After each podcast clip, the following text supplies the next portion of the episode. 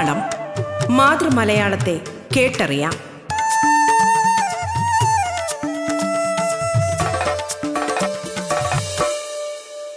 മലയാളമേ നിന്റെ വാക്കുകൾക്കുള്ളത്ര മധുരം തുടിക്കുന്നതേതു ഭാഷ. മലയാളമേ നിന്റെ വാക്കുകൾക്കുള്ളത്ര മധുരം തുടിക്കുന്നതേതു ഭാഷ? പനിമഞ്ഞു തോരാ പുലർകാലമെന്ന പോൽ പനിമതി പെയ്യുന്ന രാത്രി പോലെ. അഴലിന്റെ കൂരിരുൾ ദൂരത്തകറ്റുന്ന അരുണപ്രഭാത കണങ്ങൾ പോലെ തെരുതെരെ പെയ്യും തുലാവർഷമേഘമായി. കുളിർ കോരിയെന്നിൽ നിറഞ്ഞു നിൽക്കും. മലയാളമേ നിന്റെ ശീലുകൾ പോലേത് ലയമുണ്ടു തെല്ലിട തങ്ങി നിൽക്കാൻ. നവനീതമെന്ന പോലെന്നാവിലിറ്റുന്ന നറുപയസ്തന്നെ ഈ മാതൃസ്തന്യം. അറിയാതെ ആരാനും തൂവിക്കളഞ്ഞീടി. അറിയുമോ ഞങ്ങൾക്കു നൊന്തുപോയി. മലയാളമേ നിന്റെ വാക്കുകൾക്കുള്ളത്ര മധുരം തുടിക്കുന്നതേതു ഭാഷ. പനിമഞ്ഞു തോര പുലർകാലമെന്ന പോൽ പനിമതി പെയ്യുന്ന രാത്രി പോലെ. മലയാളമേ നിന്റെ ശീലുകൾ പോലേത് ലയമുണ്ടു തെല്ലിട തങ്ങി നിൽക്കാം.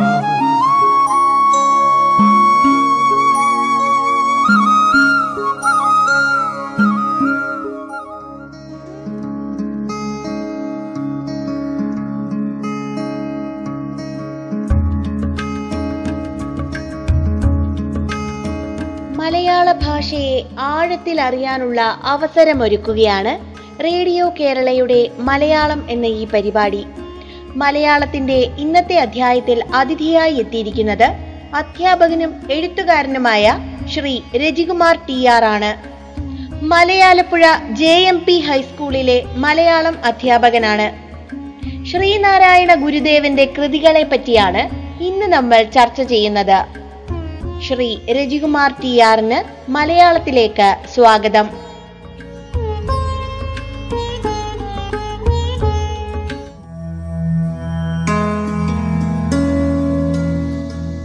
ഗുരുദേവ കൃതികളിലെ വൃത്തവിചാരം തുടരാം. അനുഷ്ടുപ്പ് മുതൽ ആകൃതി വരെ അതായത് ഒരു വരിയിൽ ഇരുപത്തിരണ്ട് അക്ഷരങ്ങൾ വരെ വരുന്ന ഛന്ദസ്സുകളിൽപ്പെടുന്ന നിരവധി വൃത്തങ്ങളാണ് ഗുരു ഉപയോഗിച്ചത്. സംസ്കൃത വൃത്തങ്ങളോടായിരുന്നു ഗുരുവിന് പ്രതിപത്തി എന്നും കഴിഞ്ഞ ദിവസം പറഞ്ഞു. അതിൽ പ്രകൃതി ഛന്ദസ് വരെ അതായത് സമവൃത്തങ്ങളിൽ ഒരു വരിയിൽ ഇരുപത്തിയൊന്ന് അക്ഷരം വരെ വരുന്ന വൃത്തങ്ങൾ ശ്രദ്ധര കുസുമമഞ്ചരി ഈ വൃത്തങ്ങളിൽ എഴുതിയ കൃതികളെ കുറിച്ച് വരെയാണ് കഴിഞ്ഞ ദിവസം പറഞ്ഞത്. ഇനി അടുത്തതായിട്ട് വരുന്ന ഛന്ദസ് ആകൃതി. ഒരു വരിയിൽ ഇരുപത്തി രണ്ട് അക്ഷരം വരുന്നു. മത്തേഭം എന്ന വൃത്തം നാല് കൃതികളിലാണ് ഗുരു ഉപയോഗിച്ചിട്ടുള്ളത്.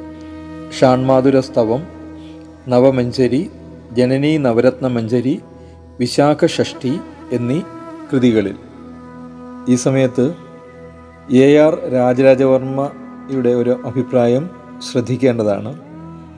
അദ്ദേഹം പറയുന്നു എട്ടക്ഷരമുള്ള അനുഷ്ടുപ്പ് ഛന്തസ്സിന് താഴെയുള്ള ഛന്തസ്സുകളിൽ വരുന്ന വൃത്തങ്ങൾക്ക് നീളം വളരെ പോരാതെയും ഇരുപത്തിയൊന്ന് അക്ഷരമുള്ള പ്രകൃതി ഛന്തസ്സിനു മേൽ പോയാൽ നീളം അധികപ്പെട്ടും വരുന്നതിനാൽ ഈ രണ്ട് അതിർത്തികൾക്കും മധ്യേയുള്ള ഛന്തസ്സുകളിൽ മാത്രമേ ശ്ലോകങ്ങളധികം കവിപ്രയോഗങ്ങളിൽ കാണുകയുള്ളൂ എന്ന്. ഗുരു അനുഷ്ടുപ്പിന് താഴേക്ക് പോയിട്ടില്ല. പക്ഷേ പ്രകൃതിക്കും പ്രകൃതി ഛന്തസ്സിനും മുകളിലേക്ക് ആകൃതി ഛന്തസ് ഇരുപത്തിരണ്ട് അക്ഷരങ്ങൾ വരുന്ന വൃത്ത വൃത്തമായ മത്തേഭം ഗുരു നാല് കൃതികളിൽ ഉപയോഗിച്ചു. ഈ ഈ വൃത്തം ദീർഘവൃത്തമായ മത്തേഭം എന്ന ഈ വൃത്തം പൊതുവെ കവികളാരും ഉപയോഗിക്കാറില്ല. അതാണ് ഗുരു പ്രധാനപ്പെട്ട നാല് കൃതികളിൽ ഉപയോഗിച്ചത്. സംഗീതസാന്ദ്രമായ ഈ വൃത്തത്തിന്റെ ചാരുത കണ്ടറിയാൻ ശരിക്കും പറഞ്ഞാൽ ഗുരുവിനല്ലാതെ മറ്റാർക്കും കഴിഞ്ഞിട്ടില്ല എന്ന് പറയേണ്ടി വരും. ഡോക്ടർ സി കെ രേവമ്മ ചൊല്ലിയിട്ടുള്ള ജനനീ നവരത്നമഞ്ജരി കേട്ട് കഴിഞ്ഞ് കഴിഞ്ഞിട്ടുള്ളവർക്ക് ഈ വൃത്തത്തിന്റെ മനോഹരമായ ഈണം മനസ്സിൽ നിന്ന് ഒരിക്കലും മാഞ്ഞു പോവുകയില്ല.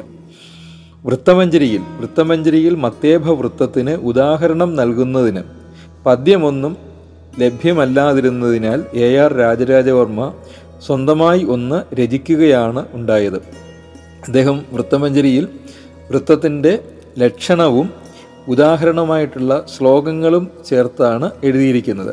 അപ്പോൾ അന്ന് നിലവിലുള്ള ഏതെങ്കിലും കൃതി കൃതികളിൽ ആ വൃത്തം ഉപയോഗിച്ചിട്ടുണ്ടെങ്കിൽ അതിലെ ഒരു ശ്ലോകമാണ് ഉദാഹരണമായി കൊടുക്കാറുള്ളത്. അപ്പോൾ ഈ മത്തേഭ വൃത്തത്തിന് അങ്ങനെ ഉദാഹരണം കൊടുക്കുന്നതിന് ശ്ലോകങ്ങൾ ഒന്നും ലഭ്യമല്ലാതിരുന്നതിനാൽ അദ്ദേഹം സ്വന്തമായി ഒന്ന് രചിക്കുകയാണ് ഉണ്ടായിട്ടുള്ളത്. അത് മറ്റു പല വൃത്തങ്ങൾക്കും അദ്ദേഹം അത് ചെയ്തിട്ടുമുണ്ട്. അപ്പോൾ ആയിരത്തി തൊള്ളായിരത്തി നാലിലാണ് വൃത്തമഞ്ചരി ആദ്യം പ്രസിദ്ധീകരിച്ചത്. പക്ഷേ ആയിരത്തി എണ്ണൂറ്റി എൺപത്തി നാലിൽ തന്നെ ഗുരു ഷാൺമാതുരസ്തവവും നവമഞ്ജരിയും എഴുതിയിരുന്നു. അതൊന്നും എ ആർ രാജരാജവർമ്മ കണ്ടിരുന്നില്ല എന്ന് വേണം കരുതുവാൻ. അങ്ങനെ കണ്ടിരുന്നുവെങ്കിൽ അതിൽ നിന്ന് ഏതെങ്കിലും ഒരു ശ്ലോകം അദ്ദേഹം ഉദാഹരണമായി വൃത്തമഞ്ജരിയിൽ ചേർക്കുമായിരുന്നു എന്ന് തന്നെ കരുതണം. വിഷ്ണുഷ്ടകത്തിൽ ഇന്ദ്രവജ്ര ഉപേന്ദ്രവജ്ര ഇന്ദ്രവംശ വംശസ്ഥ എന്നീ നാല് വൃത്തങ്ങൾ കലർന്നു വരുന്ന ഉപജാതിയാണ് കാണുന്നത്. മാത്രാ വൃത്തവും ഗുരു ഉപയോഗിച്ചിട്ടുണ്ട്. മാത്രാ വൃത്തമായ ഗീതി ആ, സ്വാനുഭവ ഗീതി അറിവ് മംഗളാശംസ എന്നീ കൃതികളിൽ ഉപയോഗിച്ചിരിക്കുന്നു. അതേപോലെ ഗുഹാഷ്ടകത്തിലെ വൃത്തവും ഒരു മാത്രാവൃത്തമാണ്. ഗീതി വൃത്തത്തിന്റെ ലക്ഷണത്തിൽ നിന്നും അല്പ വ്യത്യാസത്തോടെയുള്ള വ്യത്യാസമുള്ള ഒരു വൃത്തമാണ്. അതിന്റെ പേര് എന്താണെന്ന് കണ്ടെത്താൻ കഴിയുന്നില്ല. ആത്മോപദേശ ശതകത്തിലെ വൃത്തത്തെക്കുറിച്ച് നേരത്തെ തന്നെ പറഞ്ഞതാണ്. ആത്മോപദേശ ശതകം പൂർണമായും മൃഗേന്ദ്രമുഖം എന്ന വൃത്തത്തിലാണ്. ശിവശതകത്തിലെ കൂടുതൽ ശ്ലോകങ്ങളും ഈ വൃത്തത്തിൽ തന്നെ രചിച്ചിരിക്കുന്നു. ആത്മോപദേശ ശതകത്തിന്റെ ദർശന ഗരിമ ആസ്വാദികരമായി അവതരിപ്പിക്കുവാൻ പുതുമയുള്ള ഒരു വൃത്തം തന്നെയാണ് ഗുരു അവതരിപ്പിച്ചത്. ഈ വൃത്തം ഈ വൃത്തത്തെക്കുറിച്ചുള്ള പരാമർശം വൃത്തമഞ്ജരിയിലില്ല മലയാളത്തിൽ നേരത്തെ തന്നെ പറഞ്ഞു മലയാള ഭാഷയിൽ ഗുരു മാത്രമേ ഈ വൃത്തം ഉപയോഗിച്ചതായി കാണുന്നുള്ളൂ. ഓരോ പാദത്തിനും പതിമൂന്ന് അക്ഷരങ്ങൾ വീതം വരുന്ന ഒരു സമവൃത്തമാണ് ഇതിൽ ഉപയോഗിച്ചിരിക്കുന്നത്. ന ജ ജ ര ഗ എന്നാണ് ഇതിന്റെ ഗണവി ഗണവിന്യാസം. അർദ്ധസമവൃത്തമായ പുഷ്പിതാഗ്രയുടെ സമപാദങ്ങളിൽ അതായത് രണ്ടും നാലും പാദങ്ങളിൽ ഈ ഗണവിന്യാസ രീതി കാണാവുന്നതാണ്. ഭവതി മൃഗേന്ദ്രമുഖം നജൗ ജരൗഗഹ എന്നാണ് മൃഗേന്ദ്രമുഖം എന്ന വൃത്തത്തിന്റെ ലക്ഷണം. ഇത് മുമ്പ് പറഞ്ഞത് കഴിഞ്ഞതാണ്. ശിവശതകത്തിൽ മൃഗേന്ദ്രമുഖം കൂടാതെ ദ്രുതവിളംബിതവും ചില ഉപജാതി വൃത്തങ്ങളും കാണുന്നുണ്ട്. അതേപോലെ അർദ്ധസമവൃത്തമായ വിയോഗിനിയും ഒരു കൃതിയിൽ ഉപയോഗിച്ചിട്ടുണ്ട് അനുകമ്പ ദശകത്തിൽ. കാളിനാടകത്തിലെ വൃത്തം ഭുജംഗപ്രയാതമാണോ എന്ന് സംശയം തോന്നും. എന്നാൽ ഈ കൃതിയുടെ വൃത്തഘടന പരിശോധിക്കുമ്പോൾ ദണ്ഡകത്തിന്റെ സ്വഭാവമാണ് അതിനുള്ളതെന്ന് മനസ്സിലാകും. ഒരു പാദത്തിൽ ഇരുപത്തി ആറിനുമേൽ അക്ഷരമുള്ള സമവൃത്തത്തിനാണ് ദണ്ഡകം എന്ന് പറയുന്നത്. അതായത് അതായത് ദണ്ഡം എന്നാൽ വടി അതുപോലെ നീണ്ടു പോകുന്നത് എന്നാണ് ദണ്ഡകം എന്നതിന്റെ അർത്ഥം. കാളിനാടകത്തിൽ ഉപയോഗിച്ചിരിക്കുന്ന രീതി ഒരു ലഘു രണ്ട് ഗുരു എന്ന രീതിയിലുള്ള ഗണവ്യവസ്ഥ. അതായത് ആദി ലഘു യഗണം. കാളിനാടകത്തിൽ ആദ്യാവസാനം നിരന്നു വരുന്നത് യഗണമാണ്. അതായത് ഒരു ലഘു രണ്ട് ഗുരു എന്ന രീതിയിലുള്ള ഗണവ്യവസ്ഥ. ഒരു പാദത്തിൽ നാല് യഗണങ്ങൾ ചേർന്ന് വരുന്നതാണ് ഭുജംഗപ്രയാതം. അതുകൊണ്ടാണ് ഇത് ഭുജംഗപ്രയാതമാണോ എന്ന് സംശയം തോന്നുക. കാളിനാടകത്തിലെ ആദ്യത്തെ നാല് വരികൾ മാത്രം അതായത് ഭുജംഗപ്രയാത രീതിയിൽ വേറിട്ട് നിൽക്കുന്നുണ്ട്. എന്നാൽ പിന്നീട് നോക്കിയാൽ ശ്ലോകമായി തിരിയുന്ന രീതിയിലല്ല കാളിനാടകം മുന്നോട്ടു പോകുന്നത്. അതിനാൽ യഗണങ്ങൾ മാത്രം ഉപയോഗിച്ച് നിർമ്മിച്ച നിർമ്മിക്കുന്ന സിംഹവിക്രാന്തം എന്ന ദണ്ഡകമാണ് കാളിനാടകത്തിൽ ഉപയോഗിച്ചിരിക്കുന്നത് എന്ന് സ്പഷ്ടമാകും. യഥേഷ്ടം യകാരങ്ങളെ താൻ തുടർത്തിങ്ങു ചെയ്തിടും അദ്ദണ്ഡകം സിംഹവിക്രാന്തമാകും എന്നാണ് സിംഹവിക്രാന്തം എന്ന ദണ്ഡകത്തിന്റെ ലക്ഷണം. ക്ലാസിസത്തിന്റെയും നിയോ ക്ലാസിസത്തിന്റെയും കാലത്ത് ശ്രദ്ധര ശാർദൂല വിക്രീഡിതം വസന്തതിലകം അനുഷ്ടുപ്പ് തുടങ്ങിയ വൃത്തങ്ങളാണ് മഹാകവികൾ പോലും ഉപയോഗിച്ചപ്പോൾ ഉപയോഗിച്ചുകൊണ്ടിരുന്നത്. ആ സമയത്ത് ഗുരു ചടുല താളത്തിലുള്ള അനവധി വൃത്തങ്ങളാണ് പ്രയോജനപ്പെടുത്തിയത് എന്ന് ഈ വിചാരത്തിൽ നിന്നും നമുക്ക് മനസ്സിലാക്കുവാൻ കഴിയുന്നു. ഇതിൽ കൂടുതലും കൂടുതലല്ല ഈ പറഞ്ഞതെല്ലാം സംസ്കൃത വൃത്തത്തിൽ രചിക്കപ്പെട്ടവയാണ് സംസ്കൃത വൃത്തമാണ് ഉപയോഗിച്ചിരിക്കുന്നത്. ഭാഷാവൃത്തത്തിൽ എഴുതിയ ഒരു കൃതി മാത്രമേ കണ്ടിട്ടുള്ളൂ കുണ്ടലിനിപ്പാട്ട്. ഇതിലെ വൃത്തം മഞ്ചരിയാണ്. ഉറക്കുപാട്ടിന്റെ ഈണമാണ് മഞ്ചരിക്കുള്ളത്. പരമാത്മ ചൈതന്യവുമായുള്ള യോഗാനുഭൂതിയാണ് ഈ കൃതിയിൽ വിവരിക്കുന്നത്. ആ അവസ്ഥ ഒരു നിത്യ സുഷുപ്തി തന്നെയാണല്ലോ. അതുകൊണ്ടായിരിക്കണം ഉറക്കുപാട്ടിന്റെ ശീൽ ഈ കൃതിയുടെ രചനയിൽ ഗുരു ഉപയോഗിച്ചത്. പിന്നീട് ശ്രദ്ധിക്കേണ്ട ഒരു കാര്യം ഗുരു കൂടുതലായി ഉപയോഗിച്ചിട്ടുള്ള വൃത്തം അനുഷ്ടുപ്പാണ്. ആദികവിയുടെ ആദ്യ ശ്ലോകവും വേദമന്ത്രങ്ങളും മുതൽ ഗഹന വിഷയങ്ങൾ കൈകാര്യം ചെയ്യുന്നതിന് ഉപയോഗിച്ചിട്ടുള്ള വൃത്തമാണ് അനുഷ്ടുപ്പ്. ഒരു വരിയിൽ എട്ട് അക്ഷരം മാത്രം വരുന്ന ഈ വൃത്തത്തിന് മന്ത്രഭാഷയുടെ പ്രൗഢിയും ഗദ്യഭാഷയുടെ ആവിഷ്കരണ സൗകര്യവുമുണ്ട്. ദർശനമാല എഴുതിയിരിക്കുന്നത് ഈ വൃത്തത്തിലാണ്. അനുഷ്ടുപ്പിന്റെ സംഗീതാത്മകത ദൈവദശകത്തിലൂടെ ഗുരു കാണിച്ചു തന്നു. ദൈവദശകത്തിന്റെ ലാളിത്യത്തിനും ഗാംഭീര്യത്തിനുമുള്ള ഒരു കാരണം അതിന്റെ വൃത്തഘടനയാണ്.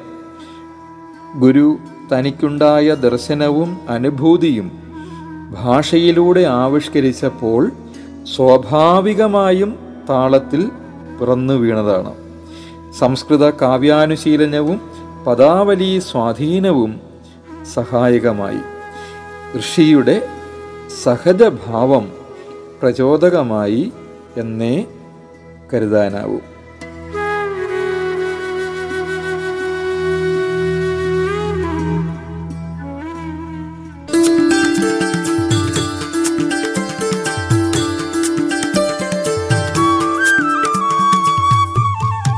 മലയാളം ഇടവേളയ്ക്ക് ശേഷം തുടരും.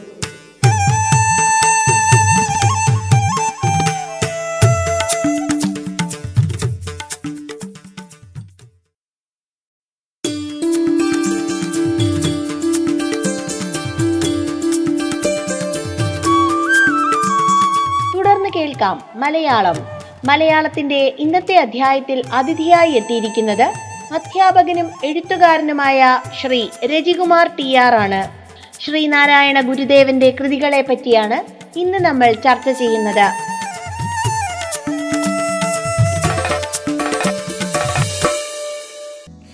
ഗുരുദേവ കൃതികളിലെ വൃത്തവിചാരമാണ് നടത്തിയത്.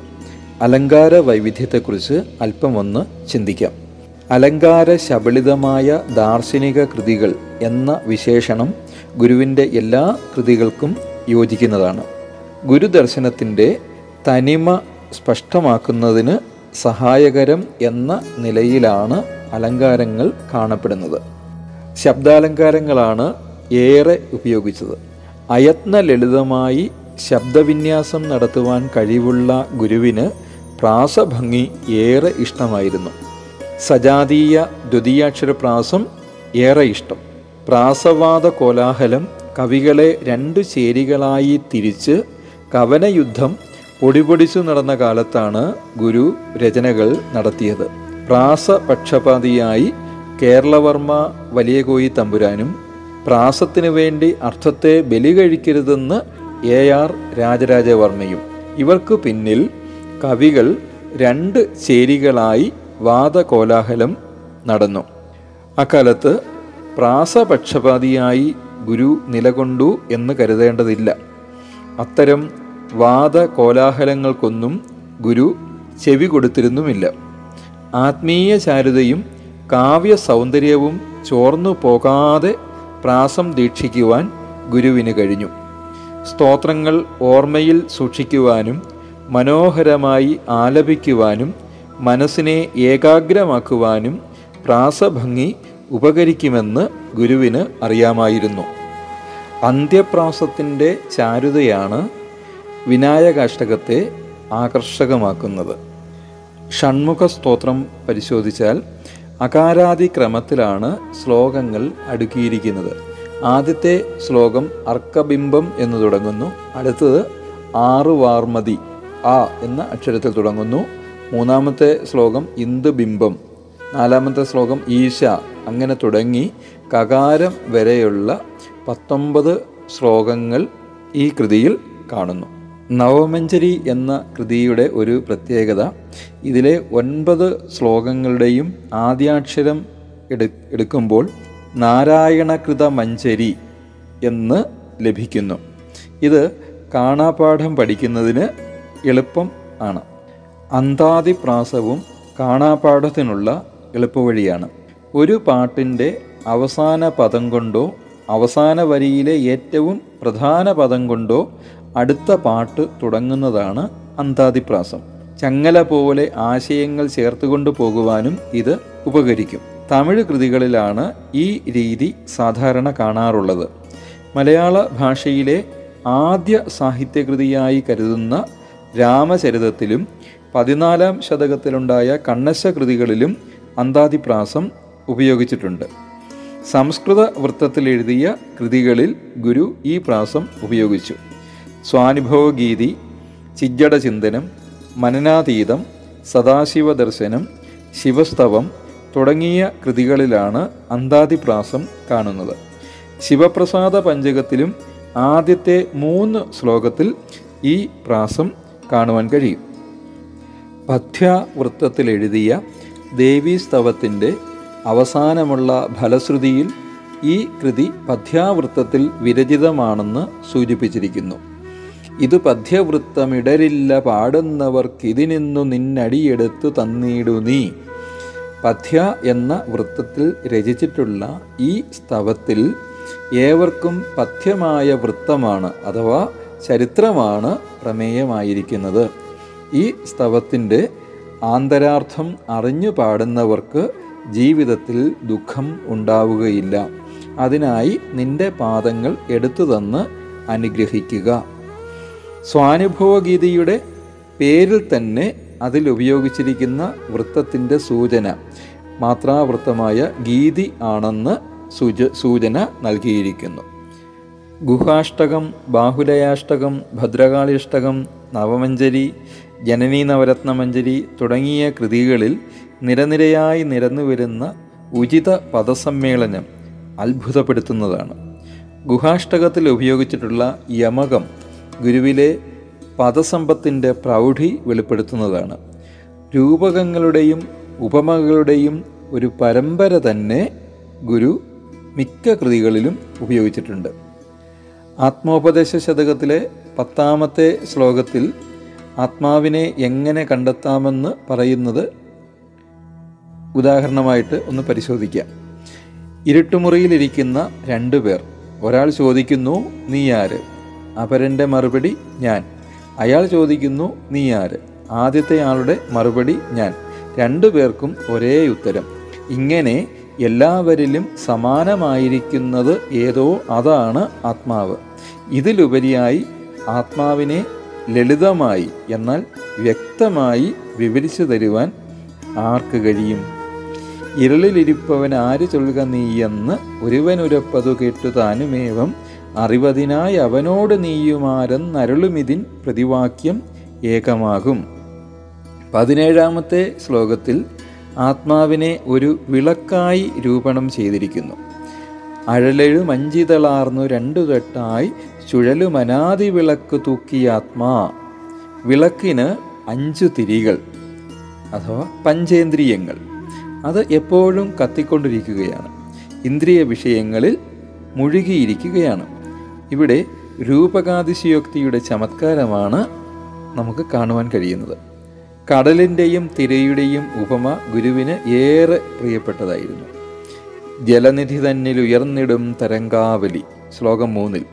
അലകളും ആഴിയും ശ്ലോകം അമ്പതിൽ.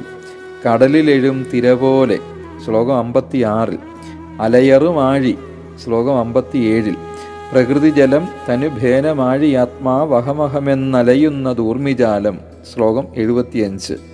മണലളവറ്റു ചൊരിഞ്ഞ വാപിയിന്മേൽ അണിയണിയായി അല വീശിടുന്ന വണ്ണം ശ്ലോകം എഴുപത്തിയാറ്. ഇങ്ങനെ ഉദാഹരണങ്ങൾ കാണുന്നു. ബ്രഹ്മാഭിന്നമായ ആത്മസത്യത്തെ ആവിഷ്കരിക്കുവാൻ ഇതിലും നല്ല ഒരു ഉദാഹരണം വേറെയില്ല. മങ്ങിയ വെളിച്ചത്തിൽ കയറിനെ പാമ്പായി കാണുന്ന ഭ്രമം വേദാന്തത്തിലെ പ്രസിദ്ധമായ ഉപമയാണ്. ജളന് അഥവാ അറിവില്ലാത്തവന് പാമ്പായി തോന്നിയാലും മനോഹരമായ പൂമാല പാമ്പായി തീരുകയില്ലല്ലോ എന്ന് ഈ ഉപമയെ ഉദാത്തീകരിക്കുവാൻ ഗുരുവിന് കഴിയുന്നു. ഉലകിനു വേറൊരു സത്തയില്ലതുണ്ടെന്നുലകരുരപ്പതു സർവമോഹഹീനം ജലനു വിലേശയമെന്നു തോന്നിയാലും നലമിയലും മലർമാല നാഗമാമോ? ആത്മോപദേശ ശതകത്തിലെ ഇരുപതാമത്തെ ശ്ലോകം. എല്ലാറ്റിലും ധർമ്മിയായിരിക്കുന്ന അറിവ് ഈ ഭൂമി മുതലായ പഞ്ചഭൂതങ്ങളായി പ്രതീതമാകുന്നു. എങ്ങനെയെന്നാൽ തീക്കൊള്ളി വട്ടത്തിൽ കറക്കുമ്പോൾ ഉണ്ടാകുന്ന വലയം എന്നതുപോലെ. വേദാന്ത രഹസ്യം എത്ര സുവ്യക്തമായിട്ടാണ് ഗുരു അവതരിപ്പിച്ചിരിക്കുന്നത്? ശ്ലോകം മുപ്പത്തി മൂന്നിൽ അറിവ് നിജസ്ഥിതിയിങ്ങറിഞ്ഞിടാനായി ധരമുതലായ വിഭൂതിയായി താനെ മറിയും അവസ്ഥയിലേറി മാറി വട്ടം തിരിയും അലാതസമം തിരിഞ്ഞിടുന്നു. ഇങ്ങനെ നോക്കിയാൽ ഈ അലങ്കാരങ്ങൾ കാവ്യ ശോഭാകരങ്ങളായി ചമത്കാരം വർദ്ധിപ്പിക്കുന്നതിനോടൊപ്പം തന്നെ ദർശനാവിഷ്കരണം സുവ്യക്തവും ലളിതവും ആക്കുന്നതിനും സഹായിക്കുന്നു എന്ന് കാണാവുന്നതാണ്. ദൈവമേ കാത്തുകൊള്ളുകങ്ങ്